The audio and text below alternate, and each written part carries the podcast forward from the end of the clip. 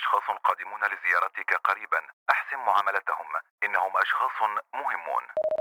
لم يستطع مؤسس شركة مايكروسوفت بيل جيتس قول المزيد.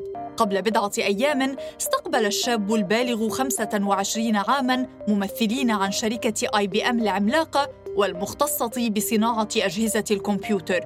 كانت الشركة تعمل على مشروع إنشاء حاسوب شخصي بشكل سري. بعد الانتهاء من بناء هيكله الخارجي لجأت إلى شركة صغيرة تدعى مايكروسوفت من أجل إنشاء برنامج تشغيل لأجهزتها. لذلك قبل الإفصاح عن طلبها لجيتس جعلته يوقع على تعهد بعدم الإفصاح عن الموضوع لأي شخص. لم تكن شركة مايكروسوفت تملك طلب آي بي إم. لذلك أرشد جيتس الشركة إلى عالم حواسيب يدعى جاري كيلدال. جاري كيلدال هو شاب متواضع دخل عالم البرمجة بالصدفة ومهد بذكائه الطريقة لثورة تكنولوجية وضعت الحواسيب الشخصية في أيدي العامة بعد أن كانت حكراً على المهتمين بالبرمجة والعلماء التقنيين نظراً إلى التعقيد في التعامل مع الحاسوب وفي تشغيله حتى. حدة ذكاء هذا الشاب جعلت شركة مايكروسوفت الصغيرة من أضخم شركات البرمجيات وأشهرها في العالم عبر التلاعب والاحتيال في البداية. لكن حظ كيلدال العاثر وعدم مبالاته في اقتناص الفرص فوتا عليه فرصة أن يكون أحد أغنى الأغنياء في العالم أو بالأحرى بيل جيتس عصرنا. أهلا بكم إلى بودكاست خارج الذاكرة. خارج الذاكرة.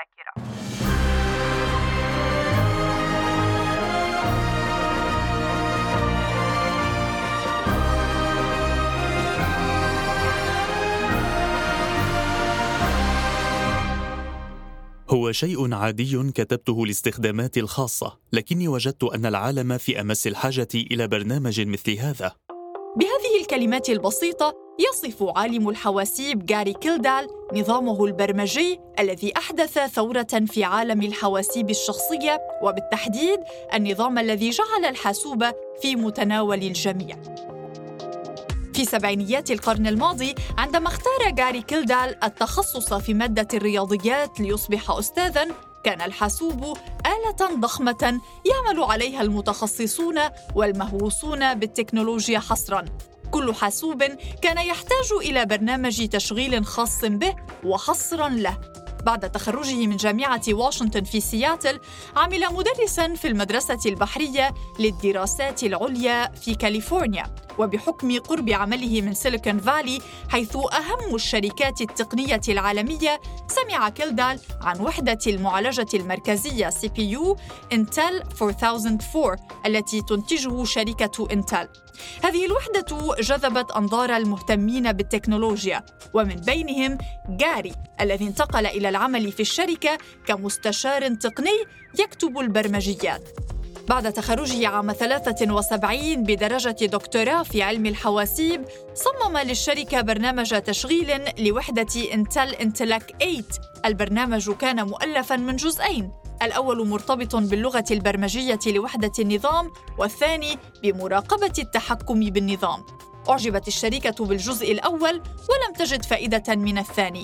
لكن جاري كان لديه رأي آخر ولم يخضع لإهمال الشركة. عمل في منزله على تطوير CP/M أو Control Program for Microcomputers أي نظام التحكم في الحاسوب الشخصي. ومثل ابتكاره هذا أول نظام تشغيل موحد للحواسيب الشخصية ما يعني أن الحواسيب على اختلافها بإمكانها العمل على النظام نفسه وليست بحاجة إلى نظام خاص بها. إذ أن البرنامج مؤلف من مكونات تنظم عمل البرنامج مع المعدات بطريقة واحدة نموذجية. وهذا الأمر مثل ركنا اساسيا لتشكيل بيئة عمل منتظمة للحواسيب الشخصية التي بدأت تبرز في سوق الحواسيب. بكلمات أخرى من دون ابتكار جاري كان كل كمبيوتر في العالم يحتاج إلى نظام خاص به مثل أن يحتاج كل تلفاز إلى كهرباء خاصة به. لكن جاري أنتج نظاماً يشغل كل الحواسيب وينقل عملها إلى مرحلة جديدة. شجعته زوجته على إنشاء شركتهما والاستفادة من ابتكاره. وبالفعل أسسا شركة Digital Research التي حققت نجاحاً في وقت قصير وعملت على تزويد مئات الشركات التقنية المختصة في شتى المجالات بنظام CP/M وبالتزامن مع ذلك وتحديدا عام 77 اقتحمت شركة أبل سوق الحواسيب بحاسوب أبل 2 وهو أول حاسوب شخصي ينتج بكميات ضخمة ولا يحتاج مالكه إلى تركيبه بمفرده كانت خطوة أبل اللحظة التي حولت صناعة الحواسيب من خجولة إلى صناعة تحقق الملايين. رأت شركة آي بي إم في هذا التحول فرصة لاقتحام السوق بشكل أكبر. فالشركة العملاقة كانت تصنع الإطارات الخارجية والمعدات لتركيب الحواسيب، وأرادت الاستفادة من سوق أوسع ألفت الشركة فريقا صغيرا ليعمل بشكل سري على مشروع صناعة الحواسيب الشخصية. خلال فترة قياسية استطاع الفريق الانتهاء من القالب الخارجي للحاسوب مستخدمين معداتهم الموجودة في السوق. بعد الانتهاء لجأوا إلى شركة مايكروسوفت بحثا عن برنامج تشغيل. لكن مايكروسوفت لم تكن في حينها تمتلك النظام البرمجي المطلوب. أرشد بيل جيتس آي بي إم إلى شركة جاري. حاول جيتس إخطار كيلدال بالزوار لكنه لم يستطع الإفصاح عن التفاصيل لتوقيعه اتفاقية عدم الإفشاء عن المعلومات. لم يتنبه كيلدال إلى أهمية الأمر وظن أن زواره هم شركة صغيرة كالتي يعمل معها يوم الزيارة صادف خروجه في رحلة بطائرته الخاصة فاستقبلت زوجته دوريثي الزوار وكالعادة لم يفصح الزوار عن هويتهم ولا عن غايتهم من الزيارة قبل أن يوقع الشخص المقابل على اتفاقية عدم الإفشاء عن المعلومات التي سيكشفونها. لم يرق هذا الأمر دورثي ولم تقبل التوقيع على الأوراق. وبعد كثير من الأخذ والرد غادر المندوبون من دون أن يتوصلوا إلى شيء. لجأت الشركة إلى بيل جيتس مجددا لكن الشاب الذي يصطاد الفرص سيتمسك بها هذه المرة حتى ولو لم يكن يمتلك ما تريد. جيتس لمس رغبة آي بي أم في إحداث تغيير في سوق الحواسيب الشخصية ورأى أن بالخوض مع شركة بهذا الحجم هناك فرصة له للتطور والنجاح. أخبر جيتس آي بي أم بأن مايكروسوفت بإمكانها العمل على نظام برمجي. سريعا اشترت مايكروسوفت برنامجا من شركة صغيرة تدعى Seattle Computer Products قامت باستنساخ برنامج CP/M الذي طوره جاري. سمي هذا النظام QDOS وهي تعني Quick and Dirty Operating System أي نظام التشغيل السريع والقذر. حولت مايكروسوفت اسمه إلى MS-DOS أو مايكروسوفت DOS وأصبح لاحقا ما نعرفه اليوم بمايكروسوفت ويندوز وأصبح يباع مع كل جهاز آي بي إم عام 81 صدر أول حاسوب شخصي عن شركة آي بي إم وسحق سوق أبل 2 إذ باع أكثر من مليوني جهاز خلال سنتين من إطلاقه. أصبحت بذلك آي بي إم أكبر مصنع للحواسيب الشخصية. وفيما كان بيل جيتس يستعد ليصبح أغنى رجل في العالم كان جاري يعمل مذيعا لبرنامج تلفزيوني يتناول آخر الابتكارات في عالم الحواسيب. غير مدرك أن كل هذا التطور مبني على CP/M. وفي خضم هذه الثورة بدأت شركات أخرى تصنع حواسيبها الشخصية الخاصة مستخدمة القطع نفسها التي استخدمتها آي بي إم فآي بي إم كما ذكرنا عمدت إلى استخدام معداتها الموجودة ولم تبتكر جديدا من أجل كسب الوقت لتنفيذ مشروعها سريعا. بموجب عقد مايكروسوفت مع آي بي إم باع بيل جيتس برنامج مايكروسوفت DOS لمرة واحدة بقيمة 50 ألف دولار. لكن العقد بين الطرفين لم يذكر حصرية بيع البرنامج لآي بي ام لذلك بدأت مايكروسوفت بيع البرنامج ذاته لمنافسي اي بي ام وتحقيق ارباحا من بيع الرخص لكل حاسوب تبيعه تلك الشركات.